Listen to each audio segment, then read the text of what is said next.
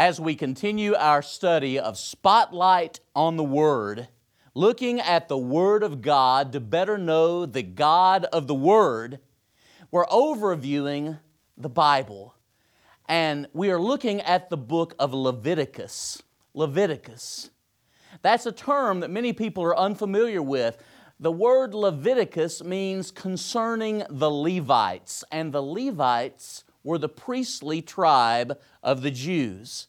When you look at the book of Leviticus, then, what you're dealing with is something of a worship and service manual to God. How God can be approached properly in worship and in service.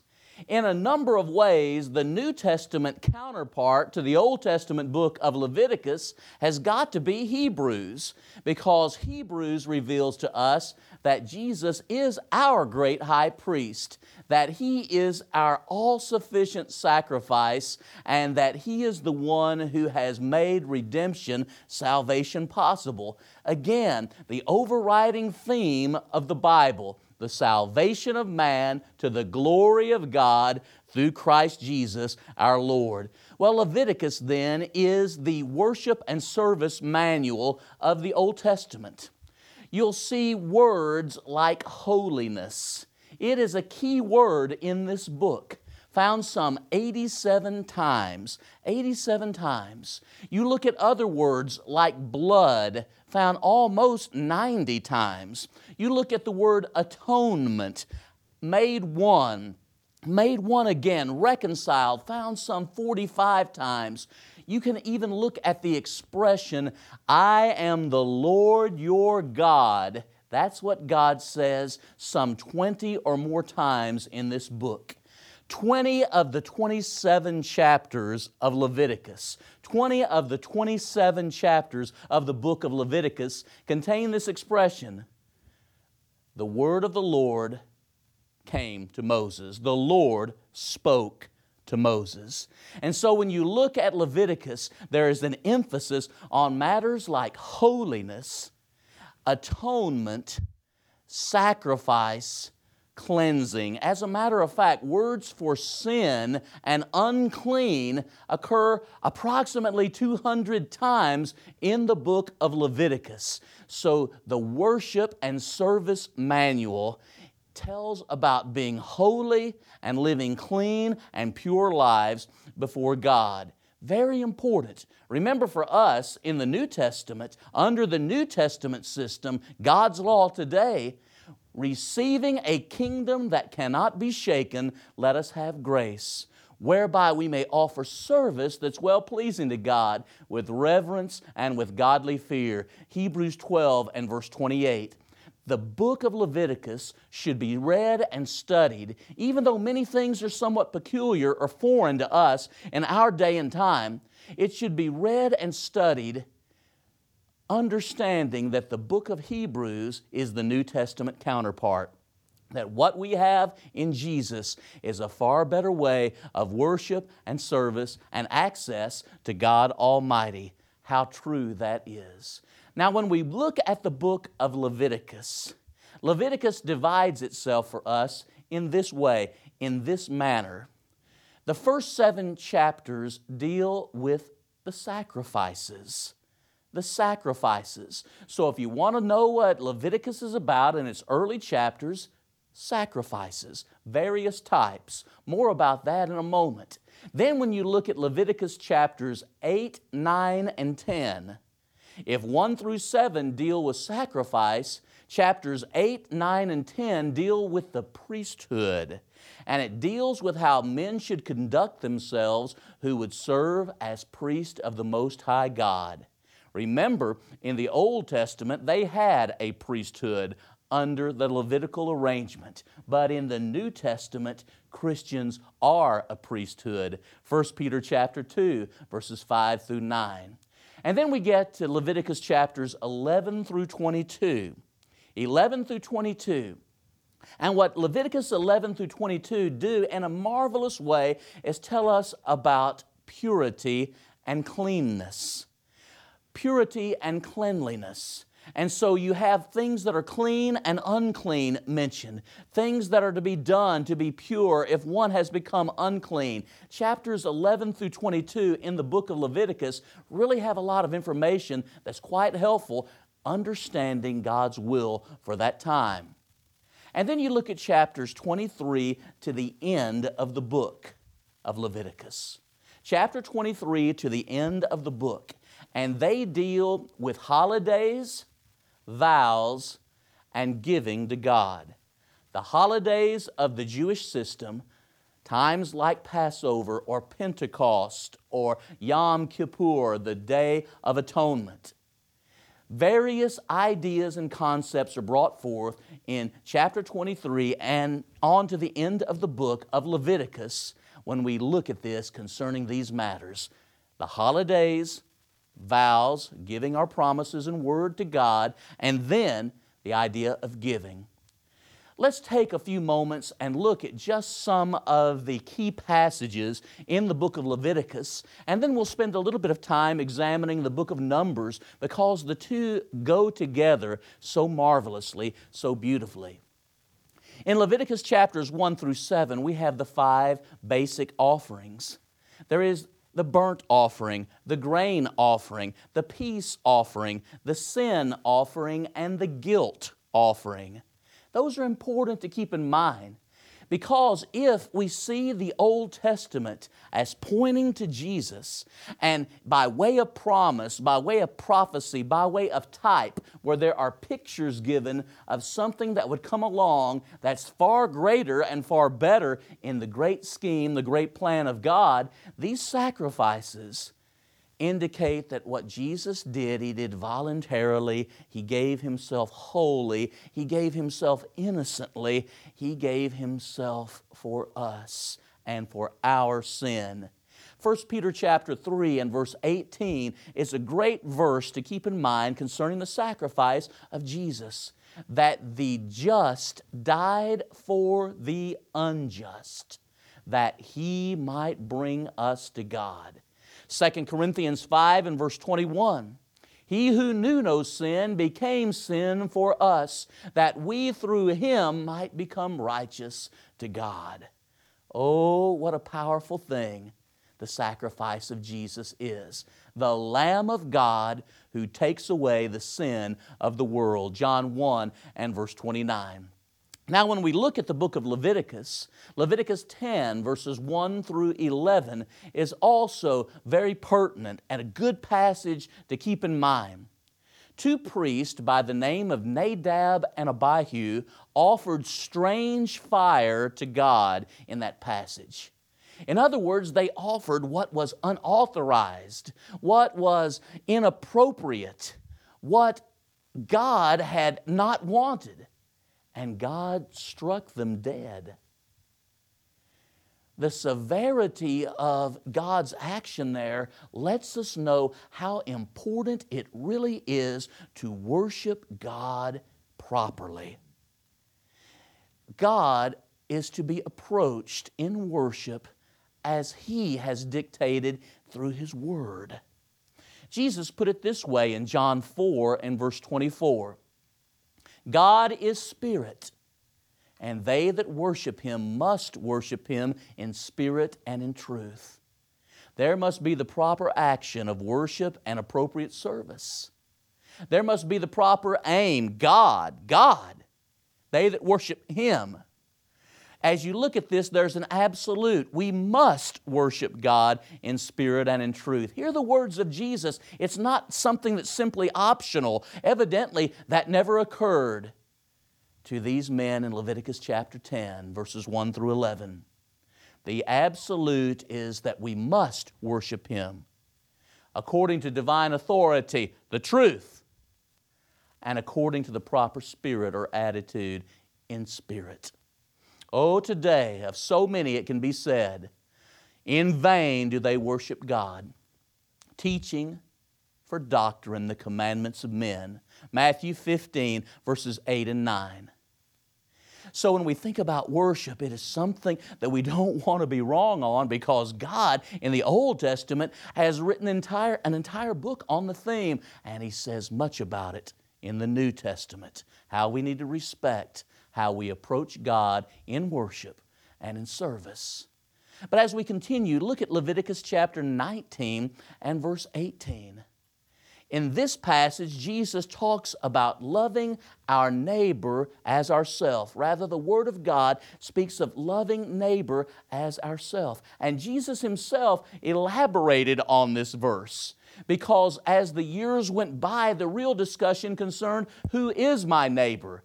And Jesus indicates in the story of the Good Samaritan that anyone is our neighbor. There's someone to love and to do good to. To some people, a neighbor is just a problem to discuss.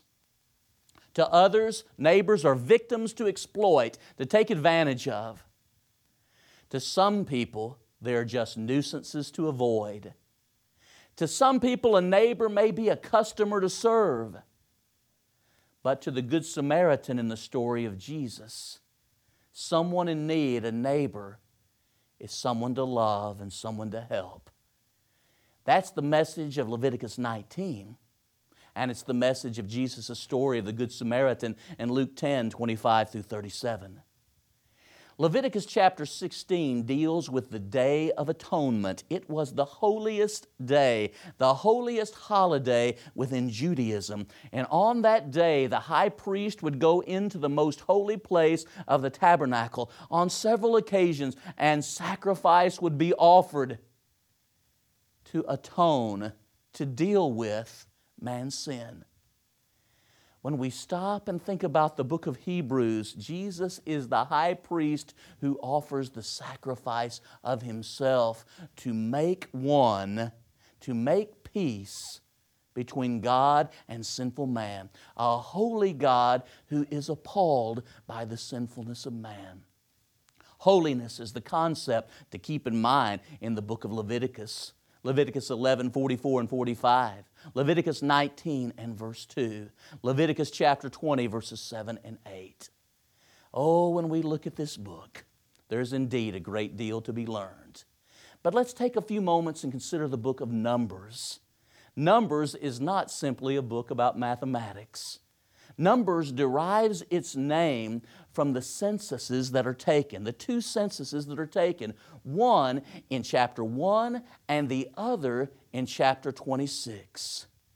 Numbers and Leviticus go together. Leviticus and Numbers really do go together in a profound way. For example, Leviticus deals with the worship of God's people in the Old Testament.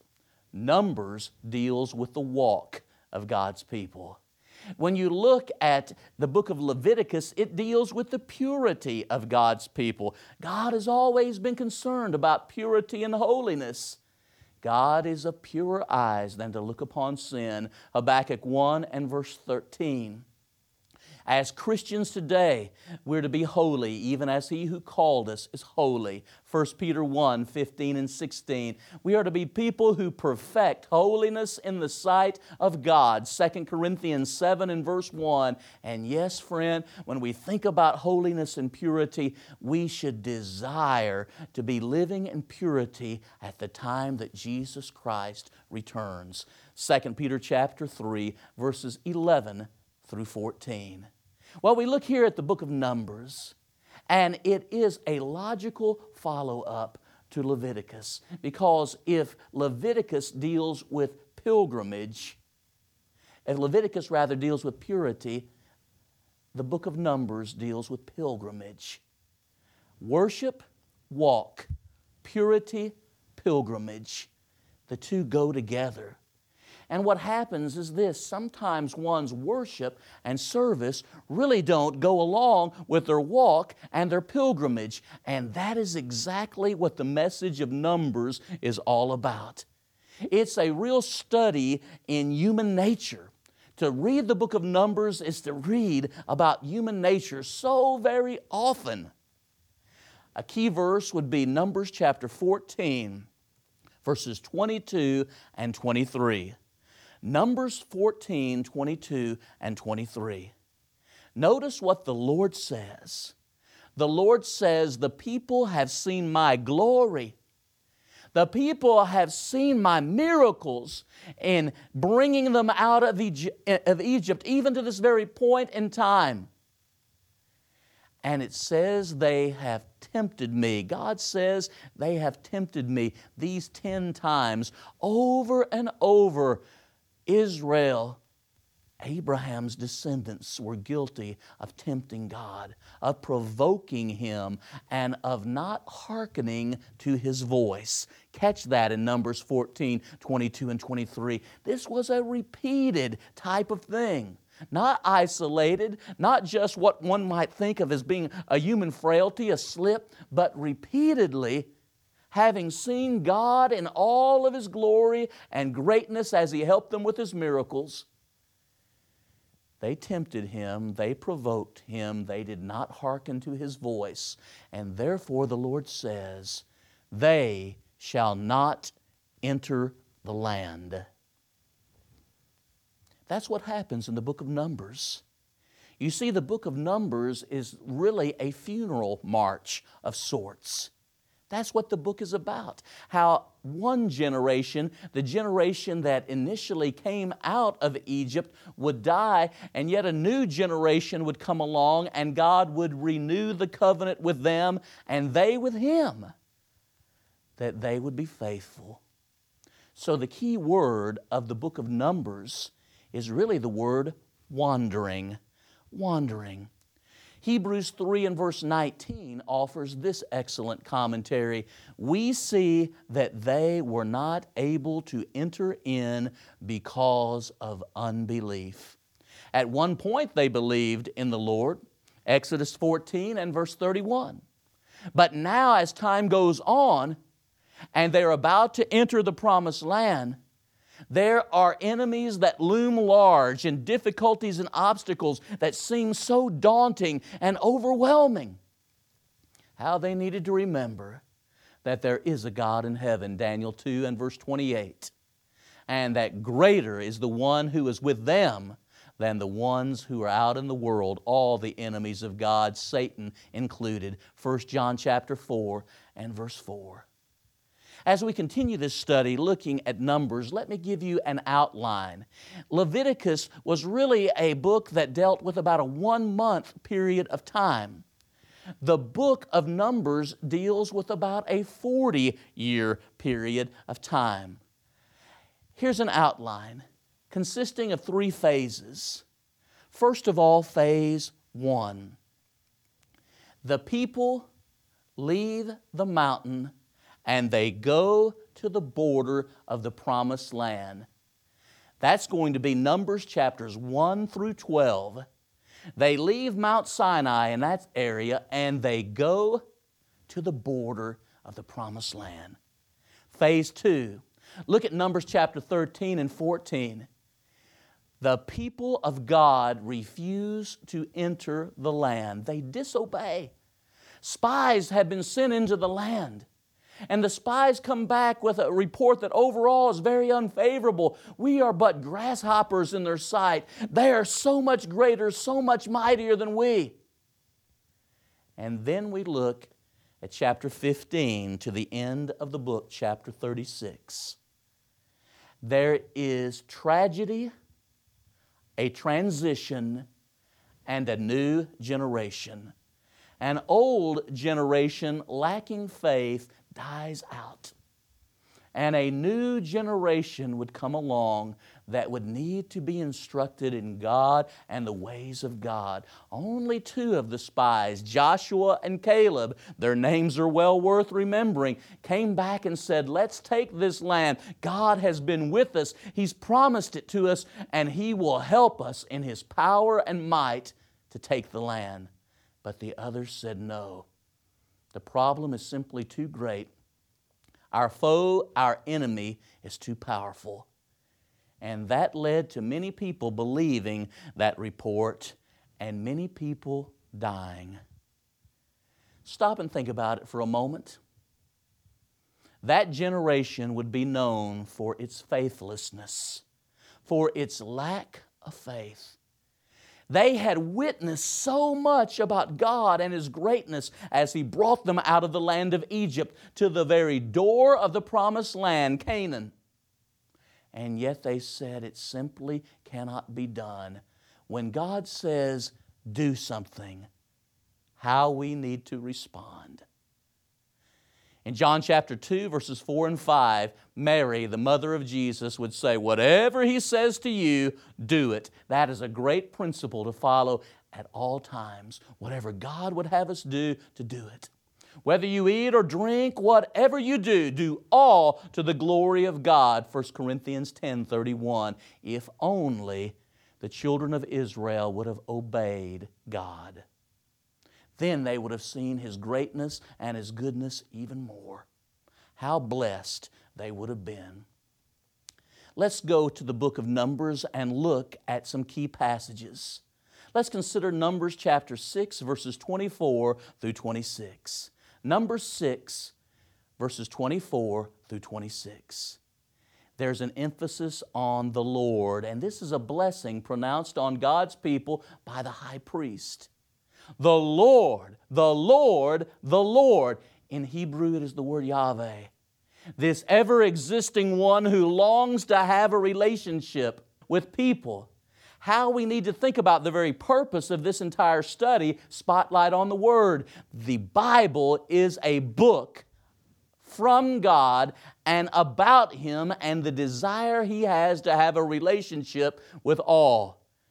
God would have all men to be saved and to come to the knowledge of the truth. 1 Timothy 2 and verse 4. The Lord is not slack concerning His promise, as some count slackness. He's long suffering to us, not willing that any should perish, but that all should come to repentance. 2 Peter 3 and verse 9. The Lord, the Lord, the Lord, in Numbers 6 24 through 26, perhaps an indication of the Trinity, the Godhead, Father, Son, and Spirit. The Lord bless you. The Lord keep you. The Lord make his face to shine upon you. The Lord be gracious to you. The Lord lift his countenance upon you and give you peace. These are all blessings that Christians will come to fully realize because Jesus came and went to the cross.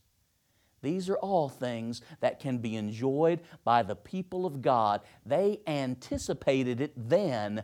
We can truly enjoy these blessings to the fullest now. How blessed we can be to be in Christ. 2 Timothy 2 and verse 10, where salvation is. To be in Christ. Romans 8 and verse 1, there is therefore now no condemnation to them that are in Christ, to be a new creation in Christ. 2 Corinthians 5 and verse 17.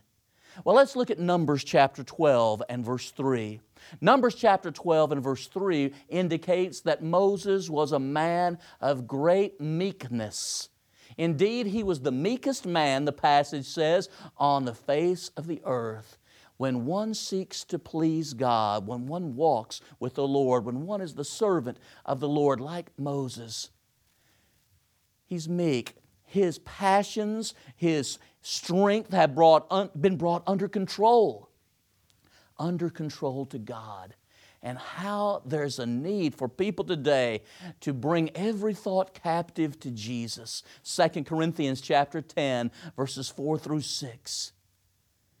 Moses was meek, and Jesus himself said, I, Jesus, he said, I'm meek and lowly in heart. Come to me. You'll find rest to your souls. Matthew chapter 11, 28 and following. As we continue through this book, the book of Numbers, we can look at the 20th chapter of the book of Numbers. In Numbers chapter 20, Moses, this man of great meekness, sins by striking a rock when God had told him to speak to it. As a result, God says, Moses, you're not going to be able to go into the promised land. Oh, God is still good to Moses and God still blesses him. But sin kept Moses out of a land that he had been journeying toward for 40 years. A mission of some 40 years, he would not be able to enjoy it to the fullest because of sin. That tells us something about how devastating and how damnable and how awful sin is. And while Moses certainly did not lose his soul, he was not able to enjoy the reward of entering the promised land. And I know that was something that he was longing for. In Numbers chapter 21, there are poisonous serpents that have been sent by God because of the unbelief of His people. A brass serpent is constructed. And in Numbers chapter 21, the admonition is given, God's will is stated that those who look on this brass serpent can be healed of these poisonous snake bites. What if someone had simply said, Well, I believe that God can heal me and He doesn't need to use this particular means? I don't need to look at the brass serpent. Would he have been healed or she of those snake bites that could well have taken their life? Of course not. In John chapter 3, and especially verses 14 and following, Jesus indicates that people must look to Him in order to be saved. You can't simply say, God can save me. I don't have to follow Jesus. I don't have to look to Him. I don't have to obey His will. That simply cannot be said if one would honor God. Jesus would say in John 12 that I, if I be lifted up, I will draw all men to me. Jesus will either attract you to God and to His greatness and to the wonderful salvation that He gives, or you will be repelled, repulsed by Him. I hope and I trust that you'll trust in Him, that you'll believe and obey Him. As you keep looking at the book of Numbers, it would be good to close with Numbers chapter 32 and verse 23. Be sure your sin will find you out. Yes, all have sinned. Romans 3 and verse 10, Romans 3 and verse 23, all have sinned and fallen short of the glory of God. The wages of sin's death, but the free gift of God is eternal life in Christ Jesus. Romans 6 and verse 23. Leviticus and Numbers come together to make us think about how important it is to be faithful to God, to worship Him acceptably to live holy lives, to desire to be pure and clean, and to bring every thought captive to Jesus Christ.